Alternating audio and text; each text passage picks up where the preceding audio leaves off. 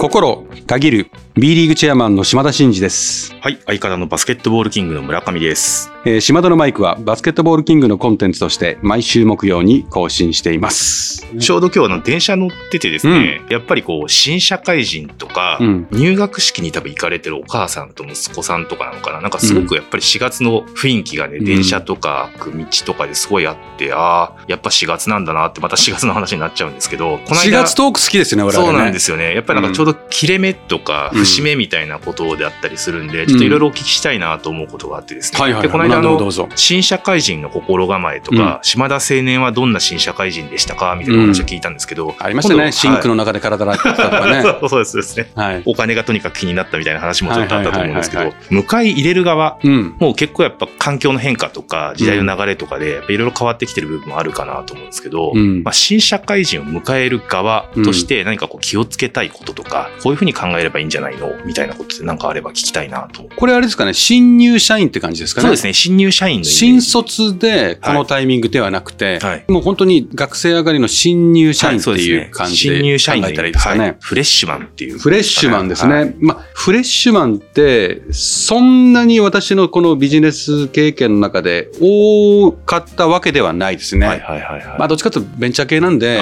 もうバンバンバンバン中途で取っていくようなことをやってる方が多かったんで、めちゃめちゃそれがスタンダードな経験はしてないんですけども、はい。その中でもまあありますね。うんうん。でやっぱり思うのは責任重いなと思いますね。あー預かる側としてというか受け入れる側としての責任っていうことそうそうそうそう。なるほどなるほど。だからちょっと受け入れる側の皆さんってまあ経営者はもうさておき、うん。もうちょっと身近にね、えーいわゆる上司になったりとか、まあ、いわゆる部署の先輩になるような方たちって当然いっぱいいるわけじゃないですか、はい。多分そんなに心構えとしてですね例えば4月1日の入社式とか4月3日のこう新しく部署が配置されてそれぞれ散っていくタイミングとかね、はいはい。その時にそんなに考えてないですよねい。やそうそうなんですよね。いや、うんでも逆に学生上がりの子たちはもう本当にどうなんだろうとか、うんうんどんな上司なんだろうとか、うんどんな先輩なんでも結構感度高めに来るじゃないですか。ドキドキしながらですもんね。うん。不安でしょうしね。それに対して結構ね受け入れ側は緩い。ああ、まあ割と日常の延長線の中でうん。4月が来たっていうだけで、やっぱそうそうそう。入ってくる側ほどドキドキも構えたりもしないまあ、まずそこのなんか感度というか、うんうん。ミスマッチがあるかなと思いますよどだから受け入れる側もまずその新卒でそういうちょっとドギマギしてたりとか、うんうんうんすごい不安とか、その希望に胸を躍らせてるような状況で、これから自分の人生のスタートを切るんだぐらいのうん高いレベルのテンションで来てるっていう感覚を持って臨んだ方がいいんじゃないかっていうのが、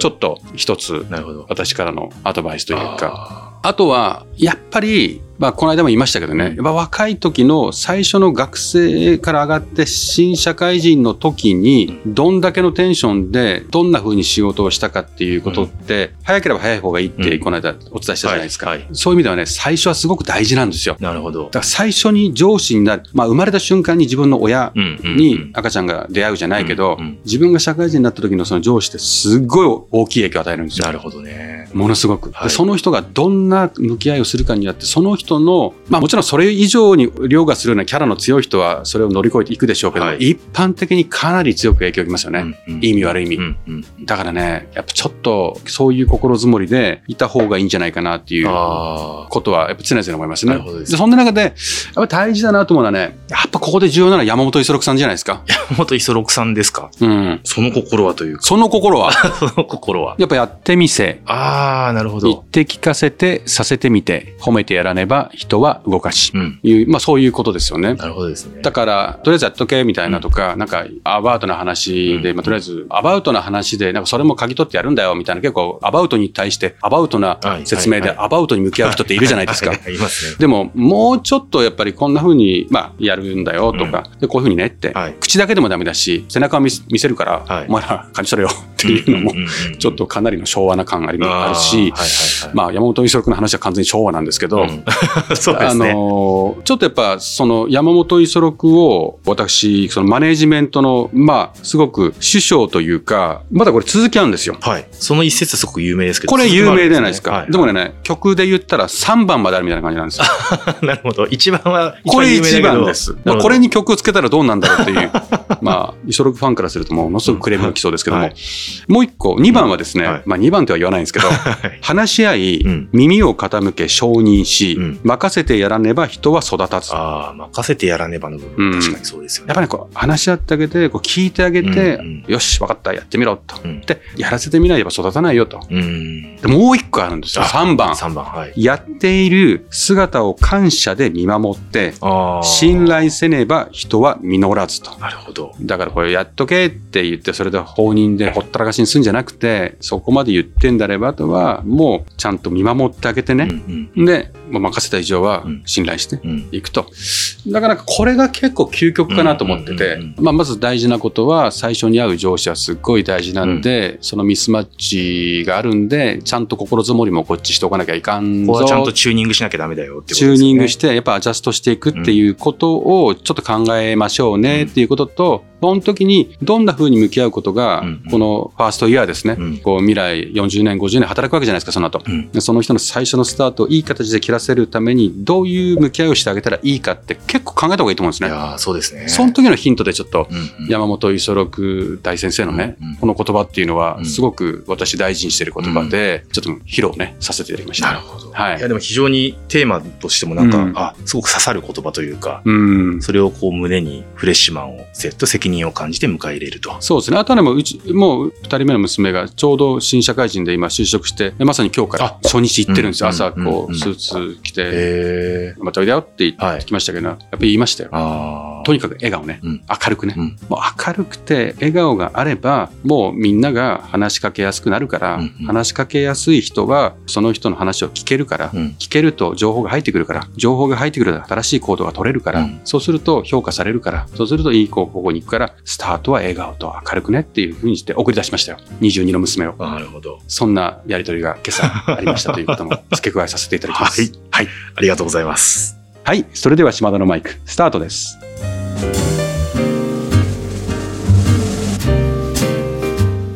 島田のマイク。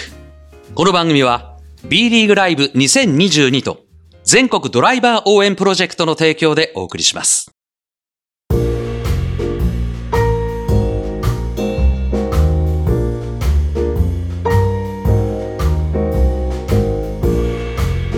はい。えー、オープニングでは、まあ、新社会人を、まあ、受け入れる側のね、社会人であったり、会社の、まあ、心構えということで、なかなか、こう、貴重なお話を聞いたんですけども、ここからは、B リーグライブ2022、えー連動企画選手スペシャルインタビューということで、えー今回は、新州ブレイブウォーリアーズのジョシュ・ホーキンソン選手に、島田チェアマンからの質問にお答えいただきました。ホーキンソン選手ですけども、うんまあ、先日の高崎で行われた日本代表戦、うんで、まあ、デビューということで、いきなりこう、チームにフィットしてる感じでしたけども、うんうん島田さんもまあ、ご覧になったと思うんですけど、いかがですか、はいはいはい印象とか。やっぱりあれですよね。ホーキンソン選手は賢いですよね。あ実際に、うんあの、アメリカの大学時代もかなり優秀だったと聞いてますね。あーなるほど。まあ、勉強の方もね。うんうんうんバスケット選手としての、あの、IQ ももちろんなんですけど、うんうん本当に勉強もできたうんということで、まあ、そのアジャスト能力が、まあ、結構やっぱりシステムもうんいろいろあるんですよね、トムのシステムって。はいですから、それなりの時間が必要だったり、うんう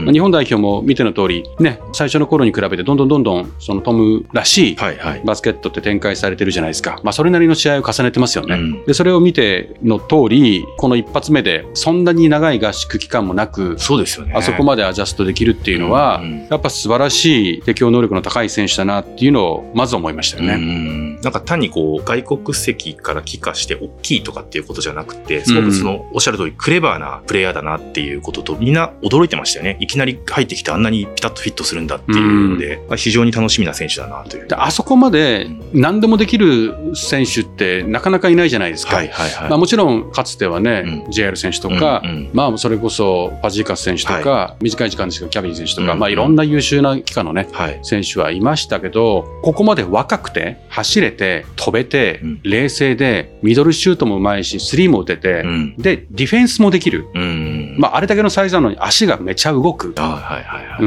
ん、ここまでオールラウンド中のオールラウンド、うん。まあキングオブオールラウンドっていうんですか、この言葉いらないかもしれませんけども ちょ、っと言いたかった感じ言いたかった感じはいでした。あの、すごいと思いましたね。うん。ということで、もうチェアマンベタ褒めのジョシュ・ホーキンソン性格もいいですよ。あ、人間性もいいです。私も。まあ、あの、結構話は、はいはいあの、してたんで、はいすごく人間性もいいですね。でもう一方で結構その俺に任せうんうん。そんな感じをバンバン出してましたね牽引。する力というはいか。はい私にはそういうトーンであの言ってくれてましたよ。えー頼もしいですね。まあ頼もしいなっていう。期待してますね。はい、はいありがとうございます。まあ、島田チェアマンからも質問として、うんまあ、あの、24番をつけてますので、うんえーなんで24番つけることになったの？みたいなことをですね、えー質問をいただいているということで、この質問はですね、えー島田のマイク限定公開となる貴重なインタビューになっておりますので、ぜひこちらをお聞きいただければなと思います。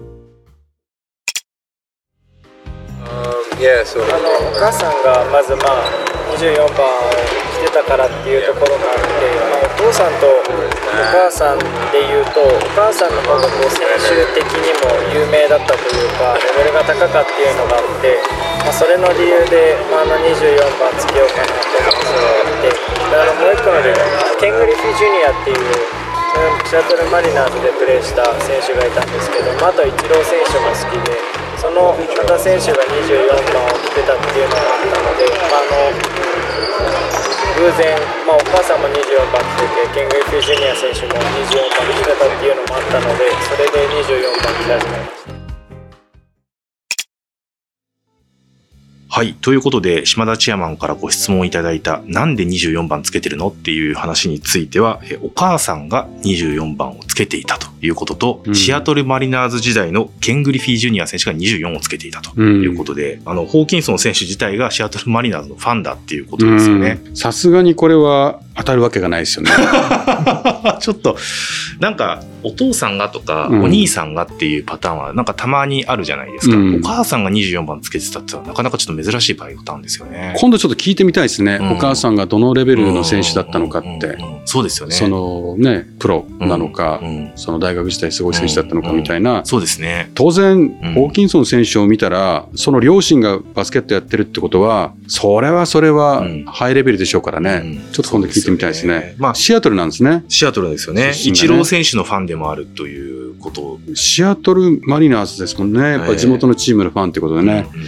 シアトルいいとこですね。そうですようね。スターバックスですね、シアトルといえばね。シアトルといえばスターバックスですね。うんあとクラムチャウダーですかね。ああ、そうですね。クラムチャウダーですね。あと、ボーイングの工場がありますね。ああ、うんあと白ワインですよ。いろいろ。豆情報がいろいろ出てきますね。つるつるつる。いやいや、もうシアトル私大好きですから。はいそしたら島田メモの中に、あ、ジョシュ・ホーキンソン選手もじゃあシアトルだったねっていう、うん一つ加わるわけですね、うんじゃあ。そうですね。ちょっと今度あったらうん。話します。シアトルネタを。いや、私、あそこ行ってボーイングの工場とかのあ見学もしてますからね。あ、そうなんですか。まあじゃあもうちゃんとネタとしては。いや、実際もう全部言ってますから。ええすごい。もう大体その辺は旅人でしたもんね。旅人ですから。なるほど。もうそれはもうじゃあ最高ですよ。旅人島田真二とジョシュ・ホーキンソンさんの会話をぜひですね、期待しながら、いちょっと続きをまたお聞きしてそうですねはい、と思っていやいやいや、ますけども。本当ありがとうございます。こんな素敵な情報をいただきまして。でですね、うんあの、まあ、実はその、ジョシュ・ホーキンソン選手から、うんあの、24番なんで来てるのという質問に続いてですね、えー Be My Hero でも公開された内容ということですが、えー今シーズン特に意識して取り組んでいることはという質問にえー答えていただいてますので、こちらを続けてお聞きください。Um, あのーまあ、特に集中してやってるのはコミュニケーション能力をやっぱり上げていかなきゃいけないなっていうところは感じてます。まあ、あの今シーズン3年目っていうのもあってチームスタッフからだったりとか他の選手からのこうリスペクトされる部分っていうのも大きくなってますし、まあ、先ほども言った通り信頼っていう部分も大きくなったっていうのもあって、まあ、あの自分たちのウェイン・マーシャル選手が、まあ、怪我でアウトになってしまった部分で、まあ、彼はやっぱりもともとチームの中でもリーダーシップ性が大きかったっていうところもあったので、まあ、彼がアウトになってしまってジョシュがその分もっとリーダーシップ性をオンコートでもやっぱり発揮しなきゃいけない場面っていうのも増えて、まあ、今のこう役割としても日本人選手と外国籍選手のこう若干架け橋になってるかのような中間に立つような今役割っていうのもやってて、まあ、特に最近やっぱりオンスリーっていうのも始めた中で、まあ、ほぼ外国籍3人と日本人選手が2人っていうコートの中ですけど、まあ、特に日本人選手2人、まあ、岡田選手であったりとかあとと前田選手が出てる時にやっぱり2人がなかなか英語を喋れないっていうところもあるので、まあ、その中でやっぱりその日本人選手も外国籍選手にコートの中で伝えたいことだったりっていうのもあるので、まあ、女子はその点で言うと日本語と英語どっちも喋れるので、まあ、あの岡田選手だったり前田選手が伝えたいことっていうのを英語にしてあげてうちのマッケンリー選手だったりとかモズリー選手に伝えてあげるっていうことも実際やってるので、まあ、自分が通訳としてなかなか見れない時だったりとか試合の中でだったりとかあとと自分たちのマイケルヘッドコーチだったりっていうのがいない時に通訳的な部分の仕事だったりとかあの外国籍と日本人選手の駆け足となるようなあの役割もできててそこは助手自身でも結構興味深いというか面白いなと思ってやってる部分ではあります。はい。ということで、今シーズン特に意識して取り組んでいることは？という質問は、まあ、コミュニケーションということでしたけど、まあ、島田さんが冒頭おっしゃったように、こう、非常にクレバーなうん選手だなっていうのを改めてこういう会話からもまあ印象があるかなと思うんですけども、うん聞いていただいていかがでしたか？まあやっぱりマーシャル選手がうね、んうん。こう精神的支柱としてうんクラブにこう長く在籍してて、まあ怪我されて、まあこういう代表もありますし、はい。はい。まあ自分でこうトライしてるんでしょううね。んまあでも、そんなところまでやってるとは思いませんでしたけいやど、ーすごいですよね。うんまあ多分この日本人選手と外国籍選手の間に立って、当然リスペクトされてる選手で、うんこう、うまいこと取り持つっていう役割を彼みたいな選手がやるっていうのはう、ん大きいでしょうねい。や、大きいですようね。んでもそのその経験が多分代表合宿に来たり、うんうん代表でチームとアジャストするところのさっきスピードが速いというか、うんうん言ったのも、やっぱこの辺のところもあるんじゃないですかね。そうですよね。かなりそういった意識がやっぱ高いというか、うんすごくこうそこを意識しながら普段からこう生活したりコミュニケーションしたりプレーしてるっていうところなんか感じ取れるようなお話かなと思いました。そうですね。だから、架け橋というか、今のジャパンのメンバーって、英語も喋れる選手も増えてきてるんで、うんうんまあ、あまりそういうのはないかもしれませんけど、とはいえね、うん。普段のコミュニケーションも含めて、ケミストリー作りだというふうに考えると、大きいでしょうね。こういう心構えでこうチームにいてくれるっていうのはね。はいそうで。すよね。まあ、非常にこう、普段はね、感じ得ないホーキンソン選手の姿というか、うん人間性みたいなこともよく現れてる、まあ、インタビューかなと思いましたけども、そうですね。はい。こちらあの、フルバージョンはですね、えー3月28日に配信した Be My Hero の方でもえー公開されておりますので、ぜひそちらでもチェックしていただければなというふうに思っております。はい。以上、B リーグライブ2022連動企画の選手スペシャルインタビューでした。さあここでハーフタイムいや私実は野球実況が中心でバスケットボールのことはいまいち知らなかったんですねバスケットって得点リバウンドアシストと選手の指標になる数字ってありますよね。どこを見ればいいのか。詳しくない私にも分かる指標が欲しいなと思っていた時に出会ったのがファンタジーポイント。多くの成績を数値化して個人の総合的な活躍度を示したものがファンタジーポイント。要はこの数字が高ければ高いほど活躍したってこと。これさえあればいや今日も素晴らしい活躍でしたね。なんていつもバスケを追いかけてるアナウンサー風に話ができちゃうでしょ。ファンタジーポイントきっかけで B リーグにも興味が湧いてきたしついでにリーグ公認ファンタジースポーツの B リーグライブ2022も楽しんでみることになりました。え？じゃあもう立派な B リーグのファンじゃないかって？そう言っていただけるなんてファンタジーポイントのおかげですよ。さあ後半が始まります。各選手は活躍してくれるんでしょうか？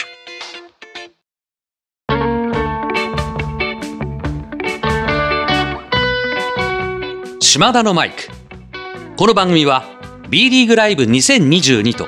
全国ドライバー応援プロジェクトの提供でお送りしました。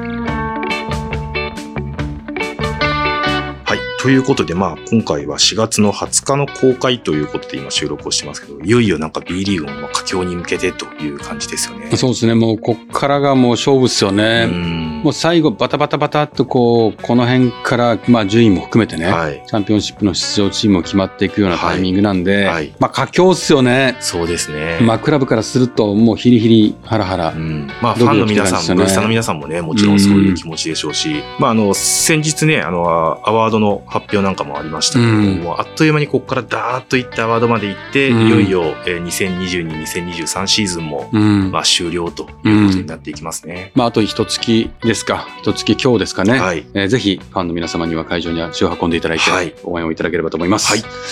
よろしくお願いします。よろしくお願いします。はい、えー島田のマイクではリスナーのあなたからのメッセージを受け付け中です。私への質問、企画のリクエスト、お悩み相談、暗算祈願、何でも構いません。えー番組で紹介させていただいた方には、島田のマイクオリジナルステッカーを差し上げております。宛先は概要欄に載せております。あなたからのお便りお待ちしております。ということで、今日はこれにて締めたいと思います。はいはい、島田のマイク、ここまでのお相手は、心をたぎる B リーグチェアマンの島田真二と、相方の村上でした。また来週。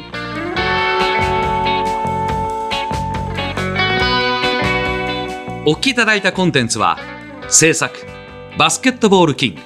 制作協力、B リーグ、配信、日本放送でお届けしました。